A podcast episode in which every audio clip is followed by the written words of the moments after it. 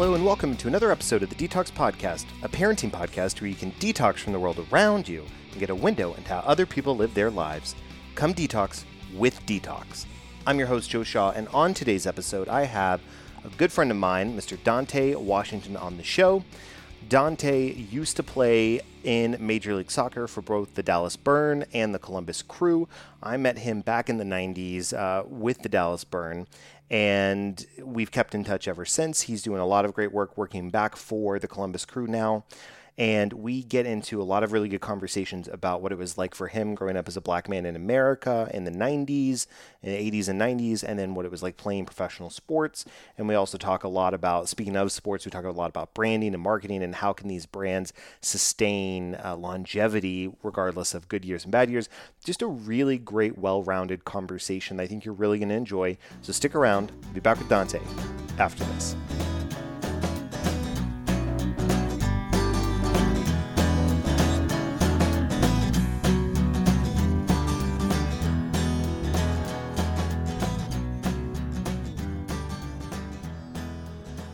Welcome back to the Detox Podcast. With me at this time is a good friend of mine, Mr. Dante Washington. Dante, how are you doing today? Fantastic. How about you, John? I'm doing well. Thank you so much for asking. And uh, I want to go ahead and start off by uh, asking you a question, Dante. Dante, do you like uh, do you like clothes? Uh, of course. and do you like uh, bringing your full, authentic self to work every day?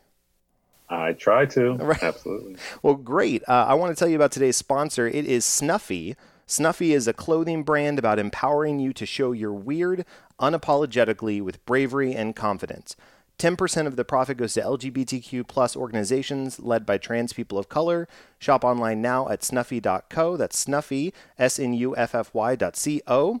And I did want to highlight uh, until the end of June, 50% of profits go to the Minnesota Freedom Fund, which, if you're not familiar with that, it is a grassroots organization that uses donations to bail out arrested protesters and supplies.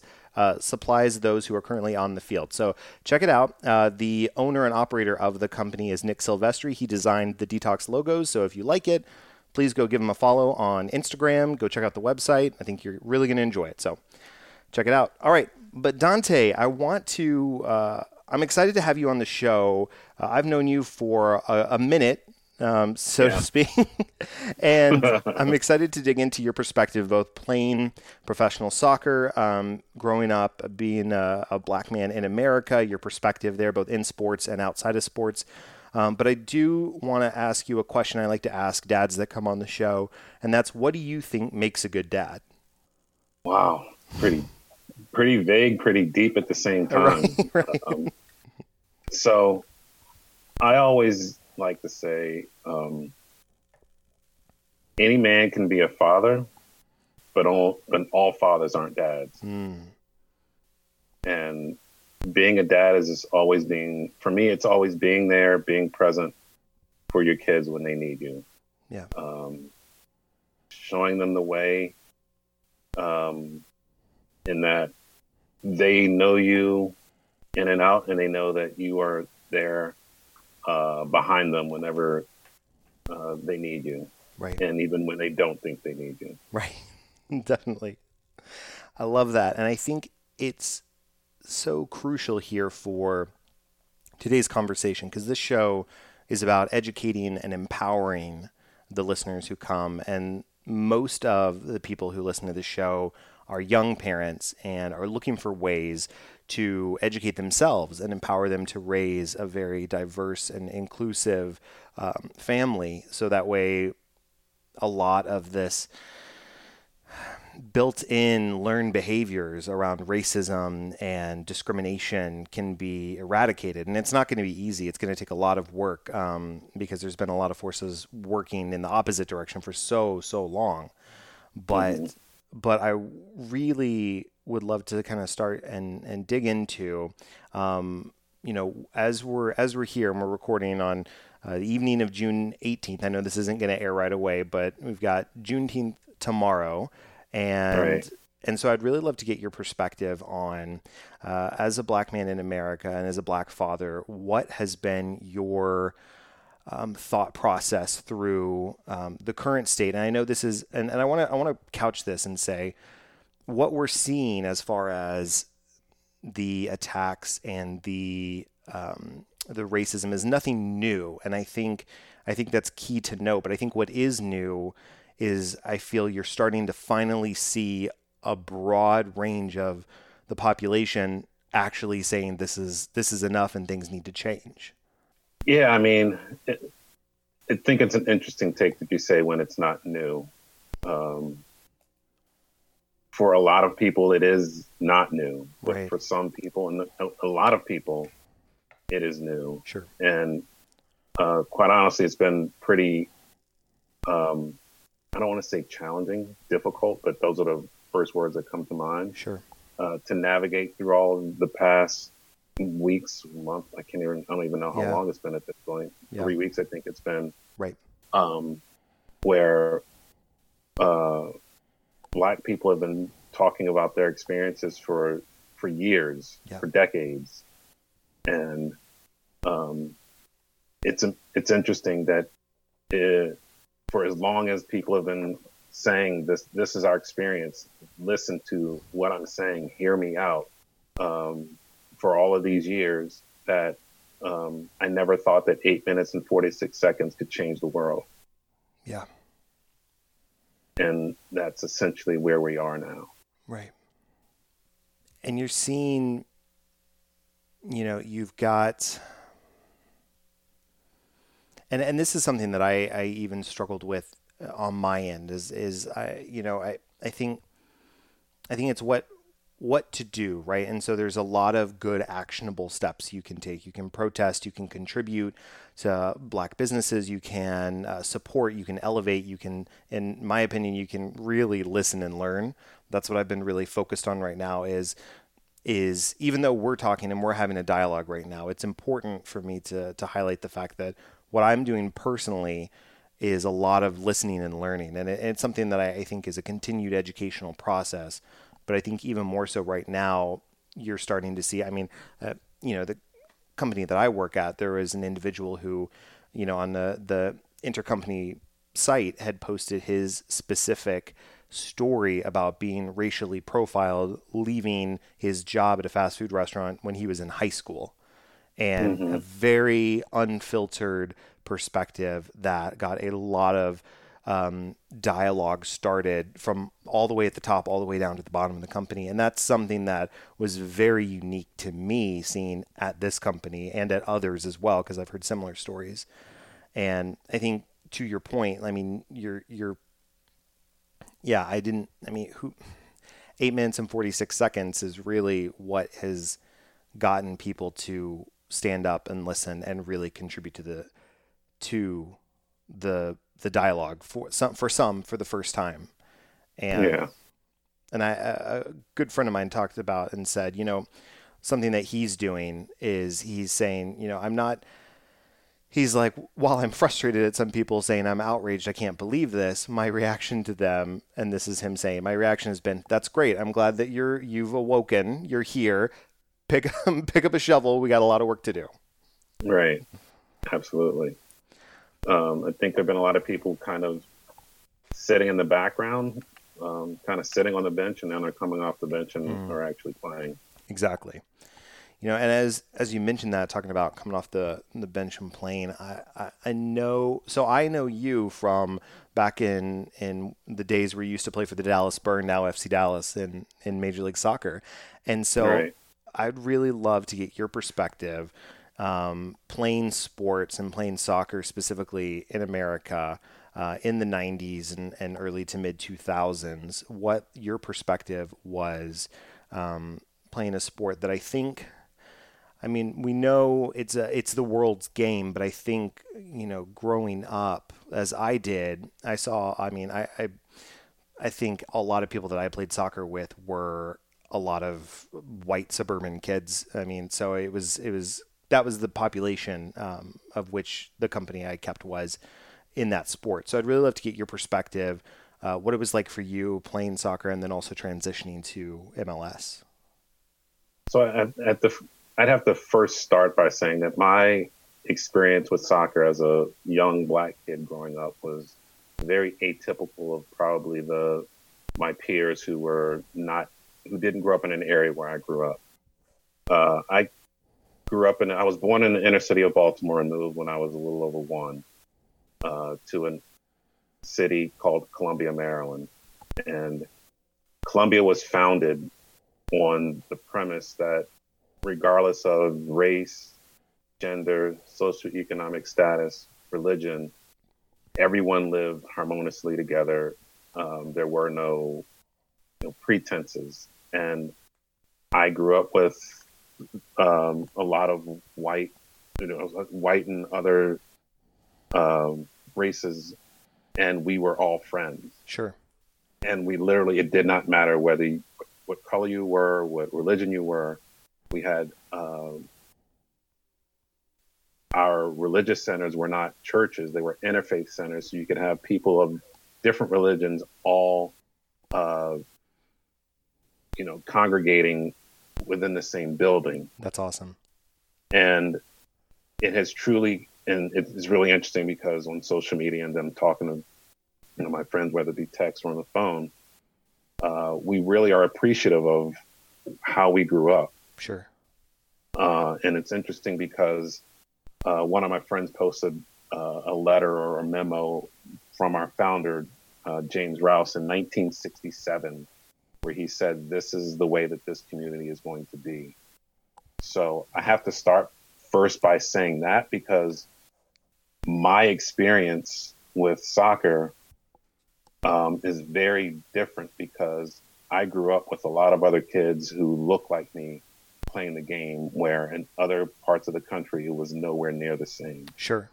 For example, my junior year in high school, um, we could have fielded an entire 11 players who were all black. Wow. From the goalie all the way up. And we would have, st- and this wasn't, and I'm not saying they like, oh, we had some guys who weren't that good. We were just throwing them on because they were black. No, Sure. like these are guys who were all very good players.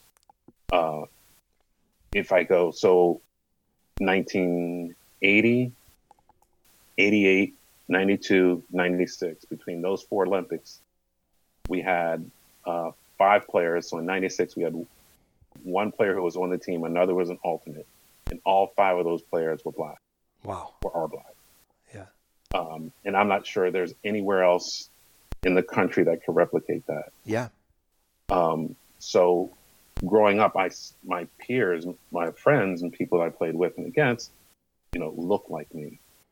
So as I go in into playing professionally, um, that shaped a lot. And whether I was playing in Dallas and had fellow black players, and then especially when I played in Columbus, Right. I always had uh, a lot of black players around me. So I, I just have to first start by saying that because I recognize that my experience was was very different from the average black kid growing up in in my era. Sure. And I know that, you know, when you think about, and this is something that I was thinking about the other day too, and I know that you are still, uh, you are with the Columbus Crew still, and you are the, was it director of teams, strategic partnerships and development? Did I get that? Okay, that's a little bit of a mouthful. Yeah, it is. um, no, but I, I love that you're still affiliated with the Columbus Crew, and I think it's fantastic. And and so when I think about MLS in 2020 versus, I mean, I grew up going to the the Burn games in the Cotton Bowl in the 90s and and seeing MLS then, and I think about how the world has changed, right? And I think about how the league. Uh, at least to my outside perspective, reflects a very uh, welcoming, diverse, and inclusive type of mentality when it comes to the teams and the the coaches and the communicate community between the players.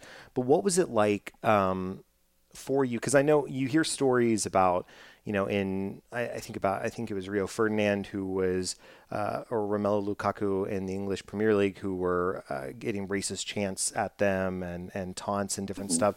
And so was that something that you had encountered or that your peers had encountered in those early days, or was it um, less so?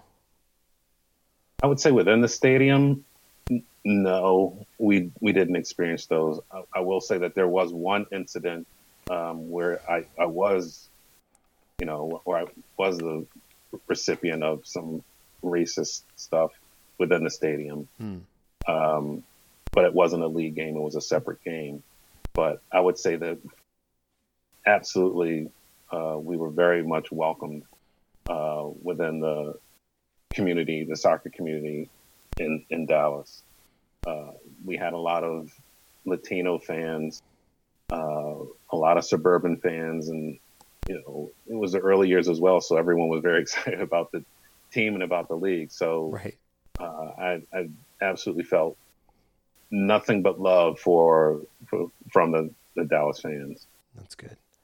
Now, I want you to walk me through, if you can, um, your uh, your um, as you started evolving, and I, I, would really love to know from like a professional standpoint with your um, your play, um, seeing as how I knew you and you were always a prolific striker. Um, and I would really love to know when you were coming up and being trained within soccer was was forward or striker or however you want to classify it always a position that you had played or was it something that you kind of developed into how did that development look like for you uh, growing up and then also then um, getting into mls and playing as well yeah so everyone asks me this all the time they, they ask well especially nowadays like because people say you have to specialize right i think i think i specialize by default I did not like playing defense.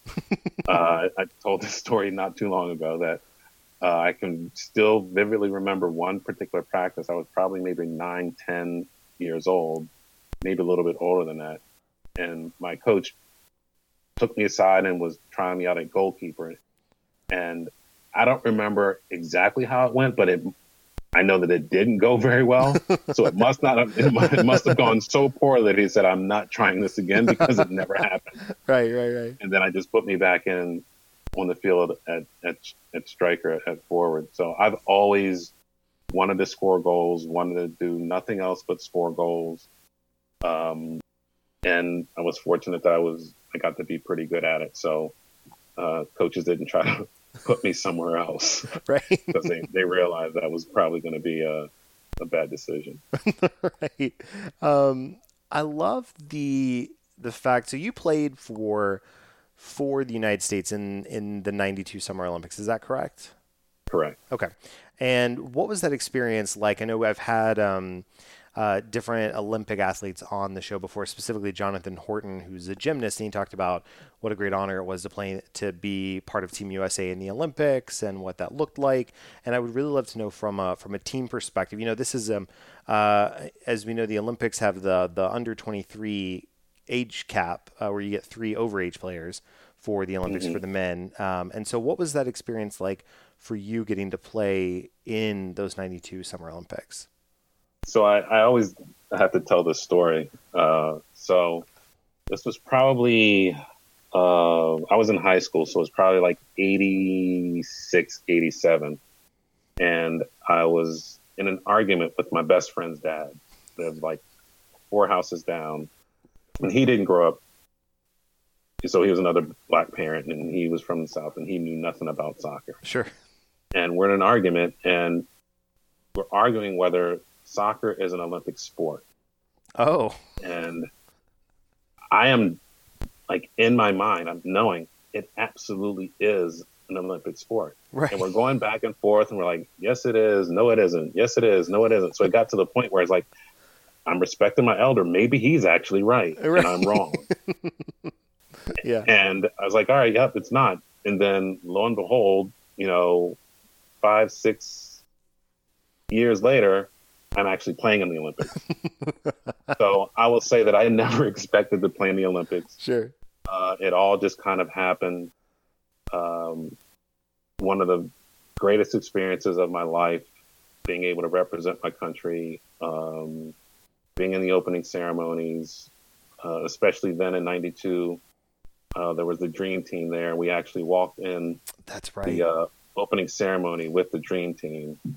Um, seeing other Olympians who I just like in in all, absolutely Sure. in all of, of all the athletes and the camaraderie and all that stuff that we had. So it was a fantastic experience that uh, to this day, many many years later, I I still you know can think back to to that experience and, and what it felt like because it was it was it was awesome. I Right. mean, it's, it's one of those things where it's really really hard to describe uh, and put into words what it what it feels like. Sure. Really, words words don't Right. don't come close. Of course, of course not. And you know, I love that you're talking about the Dream Team. You know, just the Last Dance just finished on ESPN not too long ago, and Uh-huh. that whole episode on the Dream Team was just I was I was mesmerized because I, I remember I mean watching it and just being like, this is incredible. This is God's gift to basketball. This is great. Like I mean, just on and on and on. Fantastic. I mean, it's so. This is the other part about it is when we went, you know, in the procession opening ceremony, and then we all uh, were done. There were, in the other countries would, would go around. Yeah. Um, there were athletes who were processing, who would stop and look at them and take pictures with them when it was their time for the glory Oh my of God. walking in the opening ceremony. So they're walking around the track and they're stopping because they're looking. There's like, oh my gosh, there's the dream team. There's Right. and there were only so there were three players that didn't walk, if I remember correctly. Uh, Christian Laettner, Larry Bird, and Michael Jordan, I think, were the only three players who did not walk. That sounds correct. Yes. Um, so, but still, I mean, I it's mean- like I got pictures with Charles Barkley, Clyde Drexler, David Robinson, uh, Chuck Daly, the coach. Yep. Um, and, ironically, years later, uh, I was able to meet Magic Johnson again and was able to print out a picture from the '92 Olympics and have him actually sign it. Oh, So that's awesome. It, it was it was crazy. Um, and then I still remember, like we were all very close together um, at the on kind of the infield, Right. and they were up against the pretty much right lane one of the track. Sure. And when we, I, I can remember just kind of taking a second and turning around and looking like over my shoulder, and there was no one else around. Everyone was literally packed around them because everyone's trying to get to the dream team. That is absolutely crazy. It's just astounding to me. And I was thinking about this as well because I was watching it and and you know my my wife was watching a little bit of the series as well and we were talking about the fact that you know she didn't watch basketball and I was watching basketball but we're both like the things that they were referencing in the documentary about Michael Jordan, the Dream Team, the Chicago Bulls, the playoffs, all this stuff. She was like, "Yeah, I remember all of that because it was such a cultural phenomenon." And Mhm. and that's what's so crazy to me is the impact that sports can have. I mean, we were talking about I was talking to a coworker the other day about the World Cup and and and was talking about because uh, there was a memory that popped up on Facebook about like two years ago and the the World Cup starting and I had some smart ass comment about like the World Cup every the one time every four years that someone is a soccer expert. And uh, you know I had comments from people being like well I'm going for Spain and I'm going for Argentina and just for no reason. And you know all this stuff. And so I love how sports can really bring people together and in in a community. And so I you know kind of love to talk to you about what were you know growing up you were playing soccer but what were some of the other sports or um, events and stuff that kind of really brought you together with friends and family that you really recall having such a big influence on you I'll tell you, I played pretty much anything that had a ball. sure Uh, if you asked me back when I was young what was my favorite sport, it probably would have been football. sure Uh, I played football, a lot of basketball. I didn't play baseball, um, but soccer was the only organized sport that I played. Uh, but when I was not actually playing soccer and practicing, or you know, playing on my own, training on my own, I spent a ton of time uh, at the basketball courts. sure So, uh, and, and, you know, kind of to go back, we were talking about before with the whole specification of, you know, dedicating yourself to one sport at a young age. I literally did everything, yeah and I'm I'm a I'm a huge proponent of that. Um, so as I think back, those are some of the things that stick out the most. Whether um, there's 15 kids all playing basketball together, um, playing 21. It was a game we played back Yep, then yep. um, or I mean, because we would spend literally hours on end, and you would have uh, back then too. I can't remember uh, like the uh, the goals, so the actual the hoop would be someone who could get up on top and get up and jump, and then they could like yank it to bring it down for some of the younger kids. So yeah. we could we could actually dunk because it was low enough for us to dunk. right, right, right. so, I mean, it's like all those things that'll you know many, many, many, many years later, I'm still uh, reminiscing and, and can remember. What uh, what specifically caused you to to stay with soccer uh, over basketball or football or any other sports?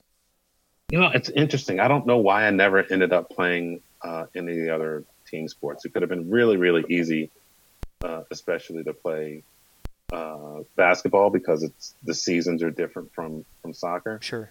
Um, but I think be- so. I'll also say in my hometown, soccer was by far the most popular sport. Okay. People growing up who are my my peers, my age, uh, I could safely say that probably easily ninety percent of them played soccer at some point, whether it was at recess or they played on a team. And it could have been just for a short time, it could have been for a longer time. But uh, a lot of um, my friends played, so it made it a lot easier to play on a team. Sure. Uh, and but for some reason, I, I just never ended up playing uh, another sport specifically. Probably I would have played basketball, but um, my what was it? My after eighth grade, going into high school, uh, I had a conversation with my uncle, who was more like a, an older brother, for I think maybe eight years that that separate us. Um, he played football, and his best friend played football. And I told them, I said, "I'm going to play football. I'm going to quit soccer." And they literally told me, "No, you're not." I was like, "No, you're no. I'm I'm going to play soccer." And I can remember his best friend saying to me, "He's like, listen, Dante, you were too good to stop and to try to play football. And I guess they must have talked me out of it because, you know, I didn't play. Right. Um, I didn't play football. I went and, and continued on with soccer. So, well, I mean, they were um, right. You are, you were, you are, were fantastic. So that works. Well, I, guess they must have known something and was able to convince me back then. Even you know, because when you're in eighth grade, ninth grade, you know everything, right? So. Yeah, definitely but I lo- I think it's interesting too, and it's something that I, I, don't think about so often now because soccer is really um, peppered throughout the country. But for a long time, and I, I, think maybe it's also still true in this way, but it was very regional based. So like growing up here in Texas, yeah, I played soccer as like an elementary school kid, but then it became a point where it was like, okay, so you know you're gonna run out of soccer because then football's gonna start, and you're gonna be focused on this, and this this is the sport of your state kind of a thing, and the sport oh. of your oh. area, you know. And, yeah. And so I, but but I have friends who are from other areas like um, definitely Maryland, as you're talking about, but uh, friends from St. Louis, and I want to say it was Chicago also, and then of course New York and California and Seattle, where it was like they were all in on soccer from day one, and there wasn't yeah. another sport that they even considered. Yeah, I mean, I will say we were at a pocket where it was just, I mean, growing up in the Maryland, Virginia, especially Northern Virginia area, you know, there's just everyone played soccer, so right. it was a uh, was pretty much a hotbed, kind of like the other places you're talking about. Right.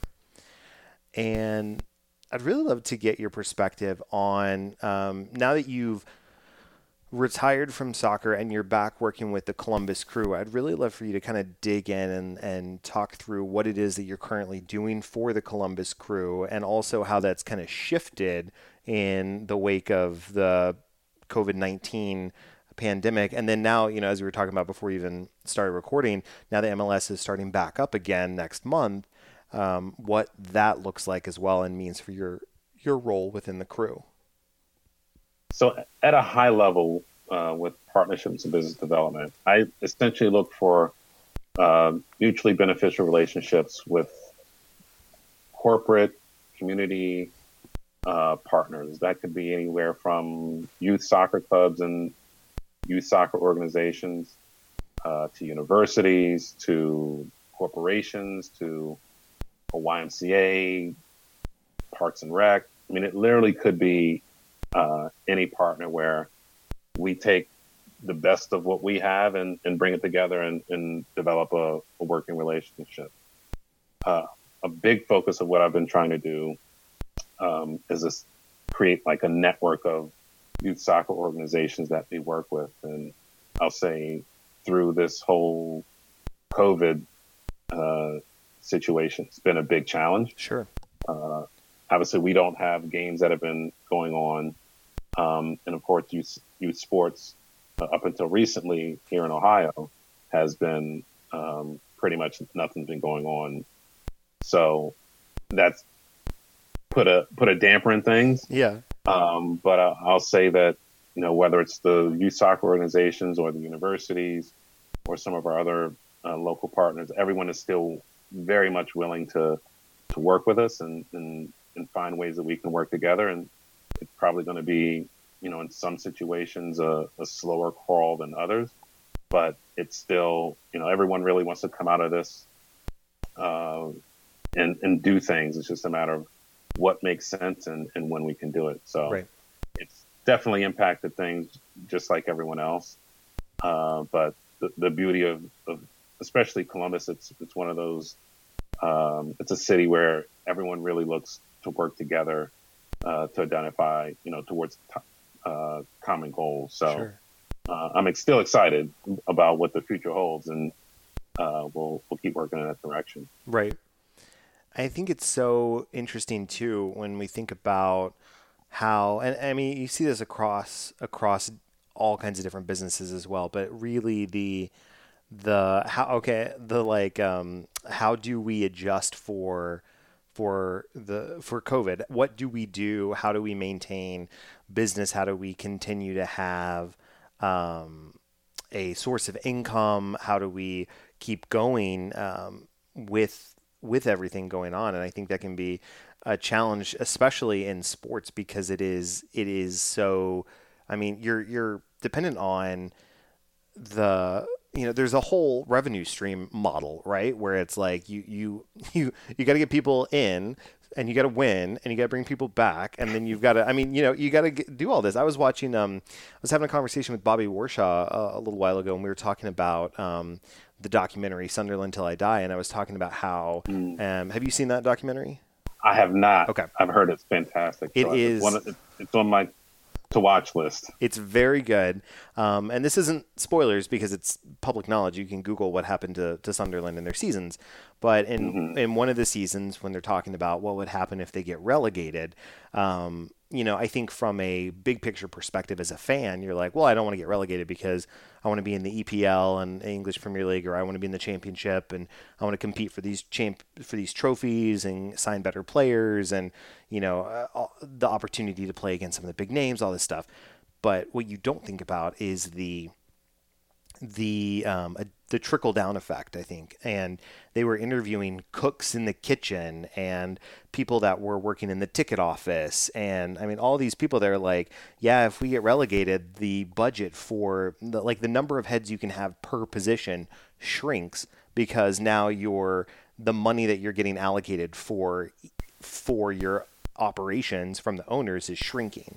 Um, mm-hmm. And so, because the money has to be allocated to these big player contracts who maybe they have a relegation release clause where they're not going to be on the books, maybe they're still going to be on the books. Um, and so, you've got to pay them the same amount of money that they were getting before, but you don't have the same revenue. And so, it's just, it's all this craziness. And so, I, I really want to get your thoughts on maybe what. Um, I think what this really did for me was it highlighted a I don't know necessarily if it's a flaw, just more of how the the revenue is is is created, the revenue stream is created. But what are your thoughts on what can maybe sports institutions do to change up um, how how they make money to to kind of circumvent some of this? Um, I don't know. It's it's something I've been thinking about, and I'd really love to get your kind of thoughts on it.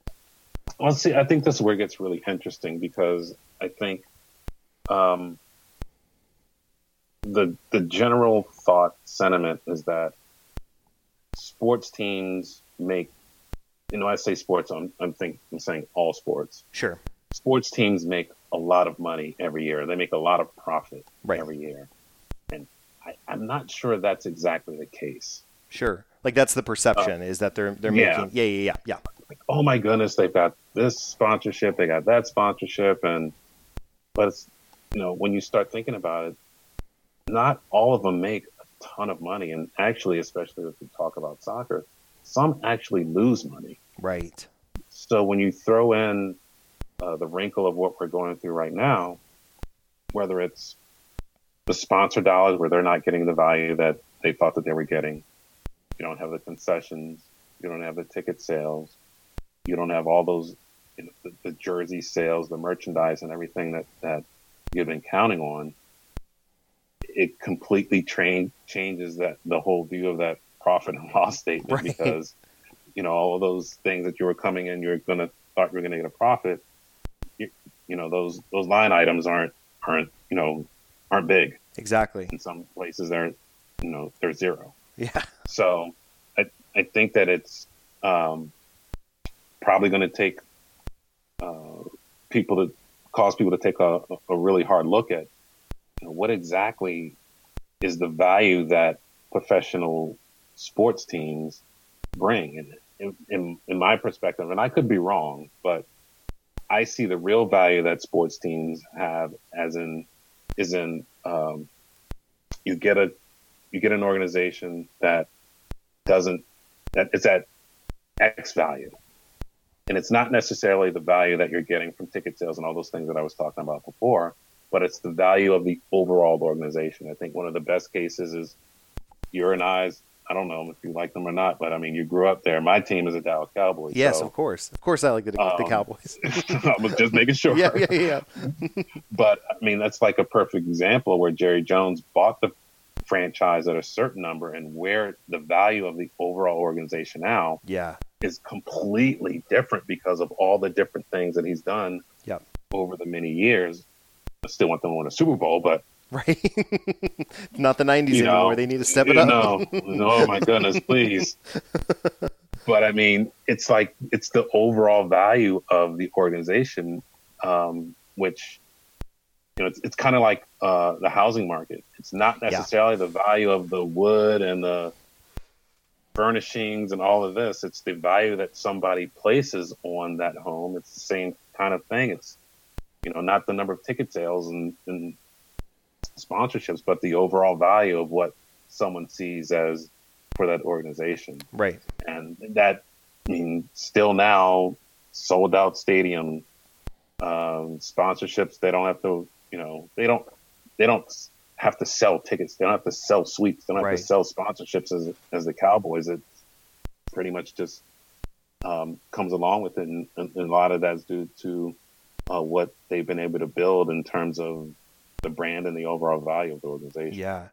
Yeah, it's interesting you talk about brand because I was thinking about what are some of the most popular sports brands in the world, right? And it's like, what do you see everywhere? You see the Cowboys star, you see the New York yeah. Yankees, you know, you see the yeah. Boston Red Sox. I'm seeing the the LA Dodgers now a lot more frequently. I mean, the 90s, mm-hmm. we were talking about the Bulls earlier. The Chicago Bulls were everywhere in the 90s. I mean, these are brands that, if you think about soccer, you, you got like you've historically always had Manchester United.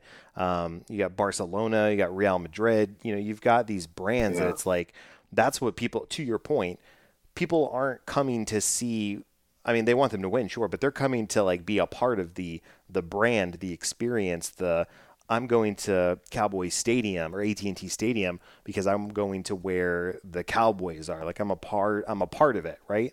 And I think yeah. I think that's what's what's what you can see as a as a lasting brand.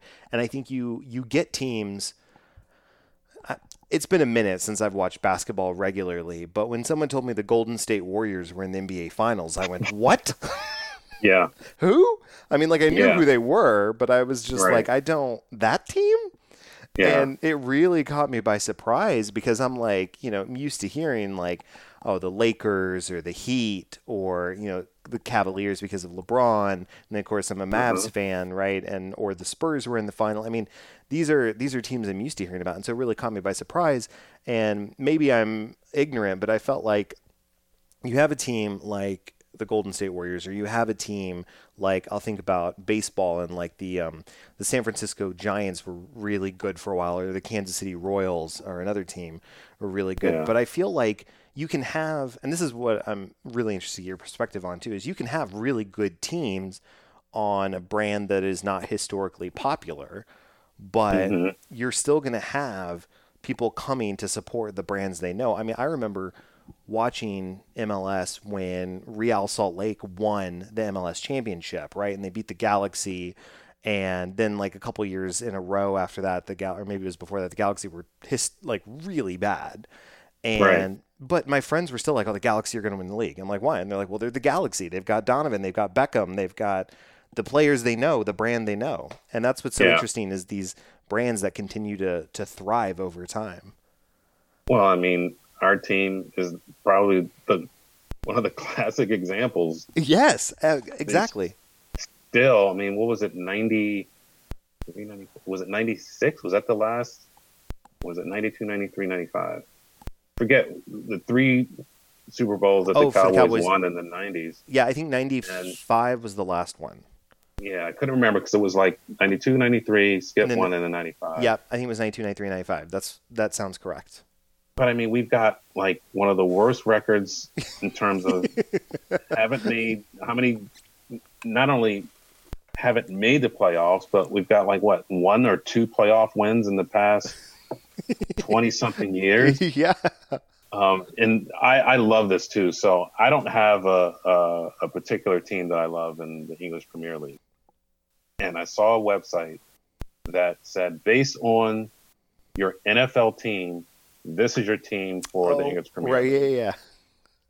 And the Dallas Cowboys and Liverpool are the two teams that they that mirror each other.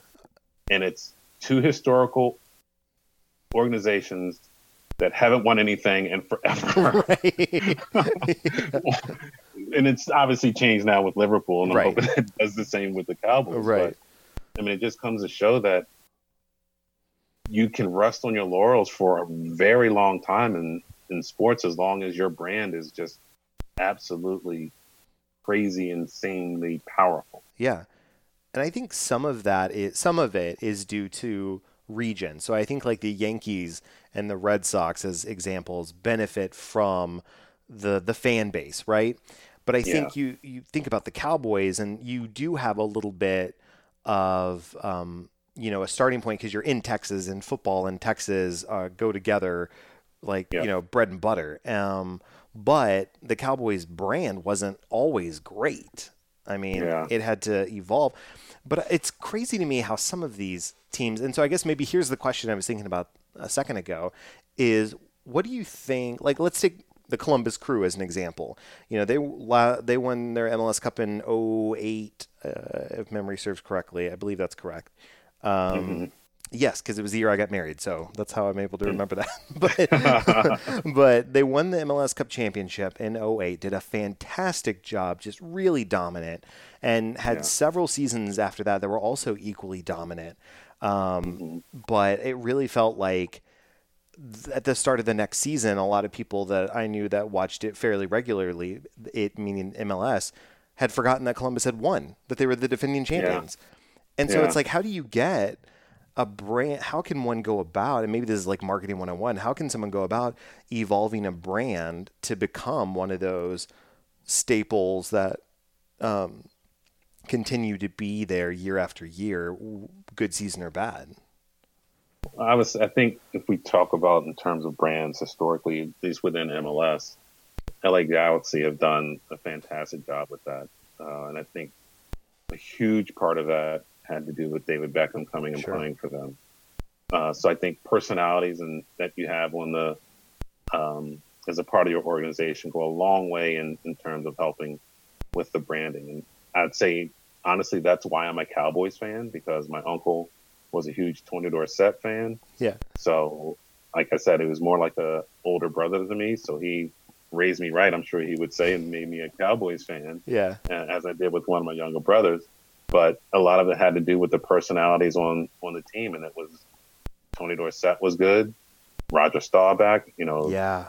Pearson, Tony Hill, and then you go into the next generation, then you've got the you know Troy Aikman and Michael Irvin and Emmitt Smith, Smith. and Deion So it's like- Sanders. yeah, you just continually have these players who, you know, for for lack of better words, they're Hall of Famers. yeah, And when you have players like that as a part of the organization, you always, uh, your fans always have someone to hang their hat on. that's a good point. Yeah, And I would say that Columbus, we really haven't had that. Other than, I mean, people to this day still talk about Brian McBride, and he hasn't played here. And I mean, I don't even know when he retired, and not not you know, not to mention when he even last played for the crew. right. But he is like the staple name when it comes to Columbus, and That's true. uh, LA did a great job and had it with with Beckham and sold a ton of jerseys, and they brought in Zlatan Ibrahimovic, which would also help. But now LAFC is the new kid on the block, so it'll be Right. interesting to see how things evolve and change if they do. Uh, and it seems like it already has to a certain extent Yeah, in LA. But I think a lot of it has to do with the players that you bring in, because if you bring in someone that is dominant, that people can recognize, and has a great personality, and is um, adored and loved by the fans, then it's a lot easier to kind of develop that brand and, and have people love and follow your team. Definitely. And you know, I was thinking about it when you were talking about the Cowboys players, and you were talking about Beckham in LA. And I, I think true. I keep going back to the Last Dance and thinking about one of the things that was unique to me about the Bulls is I kept hearing people talk about getting players that represented the mentality of the city. Right, so you had like they they so now you and you see this a lot with like the Philadelphia Eagles maybe as an example, right? And it's like you got you get players that are tough, that are gritty, that are maybe a little cheap here and there, but they're these like Yeah. really tough blue collar type of working guys who you know they're like this. We the city of Philadelphia are like this.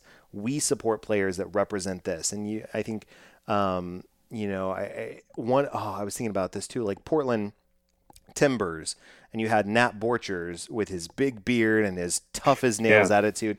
I mean, he came from Salt Lake, did great there, but when he went to Portland, I mean, it was like he was made for that city, and people, you know, uh, brought him in. I mean, so I guess you know, in thinking about it, it's like you've got these brands who can bring in a player like a Beckham for LA, um, and that that people can hang their hat on is like that's our guy that's the person we're supporting this is the hall of famer this is the person that we're following and mm-hmm. they complement the mentality of the fan base the city the population because players come and go but the fans are going to Yeah. be there i mean we're still talking about being cowboys fans and like troy aikman emmitt smith these guys retired years ago Yeah, Yeah. absolutely. It- you know, as you talk about the Last Dance, I think you know, probably, arguably, the best example of that is is Detroit.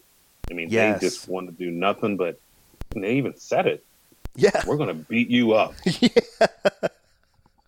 and nobody wanted them to win nobody wanted the pistons to win No, no one did. They hated them, and but they said we are going. Our whole goal, the only way we're going to really win, is if we beat you up. yeah and that kind of goes back to the gritty Detroit persona. If you were to have a persona for a city, yeah But, you know, I, I think you're absolutely right. It, you know, the the players that you bring on the team have to, you know, not that they have to, but it goes a long way to endearing yourself to the to the local community and the fans if your uh, if your team represents uh, the persona of that city. And we had that here in Columbus in the early years. We were the hard, you know, called ourselves the hardest working team Yep. in MLS, and you know that was was really Columbus back then, and it's definitely evolving now, where it's not necessarily that um, kind of blue collar hard hat. You know, that was actually that we had three men in hard hats in our logo Yeah. of old, um, and, and that's evolved. And you know, I guess you know we have to think about how we evolve as an organization, what types of players we bring, because you know it's not necessarily that that hard hat wearing um, player of, of old. Right. No, it's definitely an interesting um, moment in time with some of these kind of MLS originals, like a, like a Columbus Crew or an FC Dallas, or I mean, even think about like the Red Bulls when they started out as the Metro Stars. They were they were supposed to be like the New York team, but they were in Jersey, and now now you've got New York's team, Yeah. and it Yeah. looks and feels totally different than the Red Yeah. Bulls, you know. But yeah. But as we're as we're wrapping up here, I think we've had a great conversation about sports and brands and race, and so I think as we're as we're starting to wrap up, what I typically do, and I've kind of put a hold on it for the time being, typically in the show uh, with some dad jokes. So I won't. I'm still kind of holding off on that. And, Okay. just, and just as a reminder to the listeners, um, what I've been doing for this month is playing uh, an outro from one of my favorite uh, musicians, Fantastic Negrito. He's a black blues artist. Definitely go check him out. I put his uh, his song "In the Pines" uh, at the end of it, and I think it's really it's um, his take on "In the Pines" is more focused on Oakland, and it's really a commentary on. Uh, systemic racism and uh, police brutality as well. So uh, definitely go listen to that. But it's his take on a classic folk song in the pines. So I think you're really going to enjoy it. Um, but one, the last two two last questions here for you. So I think one, uh, if there is a piece of advice or uh, a resource that you know for people who want to better educate themselves and and be better allies or really help. Um, you know raise a more inclusive family is there something or someone you would uh, direct the listeners to I'll say so. This is very brand new to me, and I'm I, I can't validate um, based on my own uh, experience. But um, I was recently made aware of uh, I think he was a lawyer, Bryan Stevenson, uh, who, from what I understand, and like I said, I, I need to do more research, but he was in his whole background is in defending um, uh, criminals or accused criminals who are on death row or in, Okay. in prison. And there's also um, a Netflix movie that I think is revolves around him called Just Mercy. oh yes Because of what's happening right now, Netflix is actually, um, I think it was Netflix, or maybe it was Amazon Prime, one of the two. It's it's available on one of one of the, One of the streaming platforms. Um, so it's on my list of things to watch uh, because there was a short video that I uh, saw uh, of him that was online that someone shared with me. Um, you know, essentially talking about racism and how how we can go about it, and he um, kind of drew a, an analogy to to Hitler in, in Germany, which I thought was uh, very interesting, Yeah. especially based on you know an experience that I had in Germany as well. So I would say that one might be a good place to start. Uh, Ta-Nehisi Coates yes also is um, brings some very interesting insights. yes Um, but I would also say, um, reach out to any of your black friends and just talk to them. Yep. Um, because uh, I've had some very interesting conversations uh, over the past couple of weeks, and uh, I've probably expressed things with people that I've never expressed before, and it's only because we've never had the conversation. sure Um, I'd also say that there's, you know, I, I kind of go back to where, you know, in the early stages of, of our conversation tonight, um, there have been tons of stories that have been told over the years. And I think at a certain point, people just start, stop telling the stories. right Uh, I will talk about it with my fellow black friends and all, but those conversations generally never go outside of it because they have always fallen on deaf ears. So you just know, like, you know, bundle it up, put it in a box, and right stow it away because it's not going to matter. No one's going to care. Yeah. Uh, but now with these, I feel like people are, are, are more willing to, uh, well, not everyone, but a lot of Sure. people are more willing to, to listen. Um, and I think before people heard, but they weren't listening. yes And there's a, a very uh, big distinction between the two. So Uh, absolutely. open your heart, open your mind, and just listen. absolutely. And if people want to follow you and see what you're up to what's the best way for them to do that? Uh, Twitter, it's easy. At Dante Washington. perfect. It makes it easy. You are one of the lucky ones and we're able to get your name on twitter. Oh, I don't know how I got that lucky. uh, well, Dante, thank you so much for coming on the show. And I appreciate it. Yeah, listeners, we're going to be back next week with another great episode. Um, but until next time, hashtag listen and learn and hashtag be a better dad.